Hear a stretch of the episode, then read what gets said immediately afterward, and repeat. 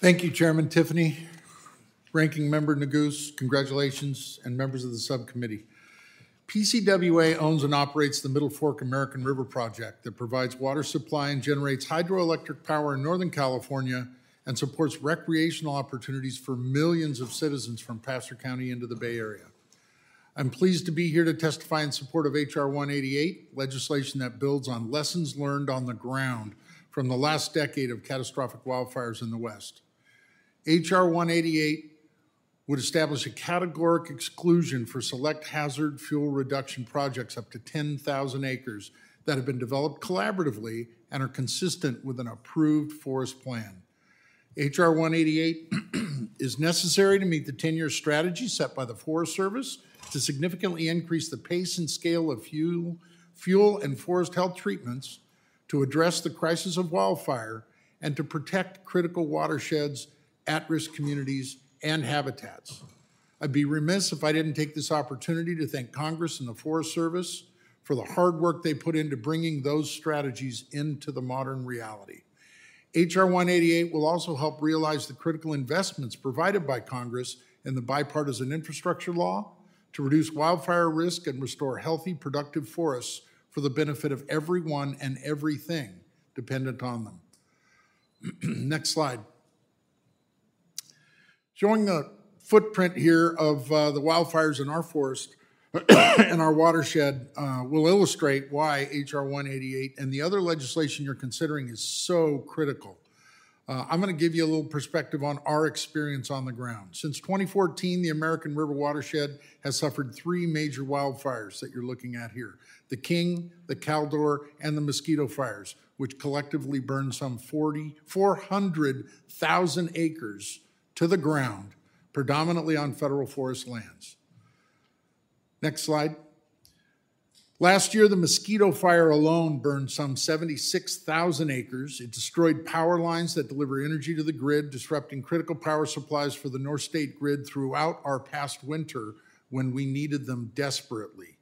Tens of millions of dollars were lost in revenue, and significant restrictions in power supply uh, were experienced in that, uh, in that region.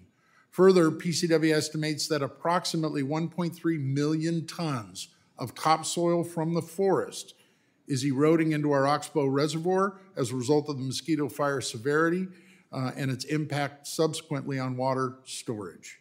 And finally, two major federal roads providing access to the Tahoe and El Dorado National Forests suffered catastrophic damage from the Mosquito Fire, severely restricting public access to federal lands, access to P C W A's water and water and power infrastructure, and limiting entire communities' access to critical public health and safety services. Those wildfires caused dramatic changes in forest vegetation structure, soil conditions, and altered stream flows. Uh, in twenty fourteen, the King Fire led us into a collaboration with the Forest Service, the State of California, and the Nature Conservancy, along with local environmental organizations, to develop our own thirty thousand acre restoration project in French Meadows uh, to address this very item. I want to thank the Forest Service for their strong commitment, from the chief all the way down to the folks in the forest. That partnership has been tremendous. Next slide. Uh, as was already illustrated by the chair and in your briefing packet, uh, the genesis of H R one eighty-eight was the successful use of a categorical exclusion in the South Lake Tahoe Basin.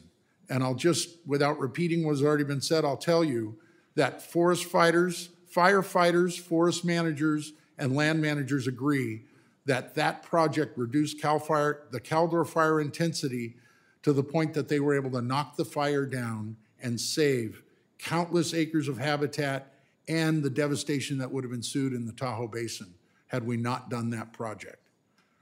Next slide. This is our watershed. Yours, ours, all of ours. This is indicative of watersheds throughout the forested lands in the United States.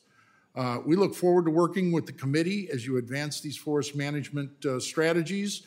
Two additional requests. Looking for, we are looking for clear policy for short and long-term mitigation for post-fire impacts.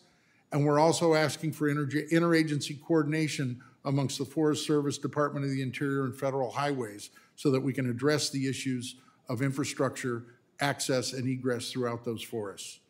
In closing, I wish to restate our support for H R one eighty-eight, which is necessary to address fuels and forest health treatments, uh, and we're available to answer any questions you may have. Thank you. Thank you, Mister Dugan. Now I'd like to recognize Mister Cody Desatel, the President of the Intertribal Timber Council, for five minutes.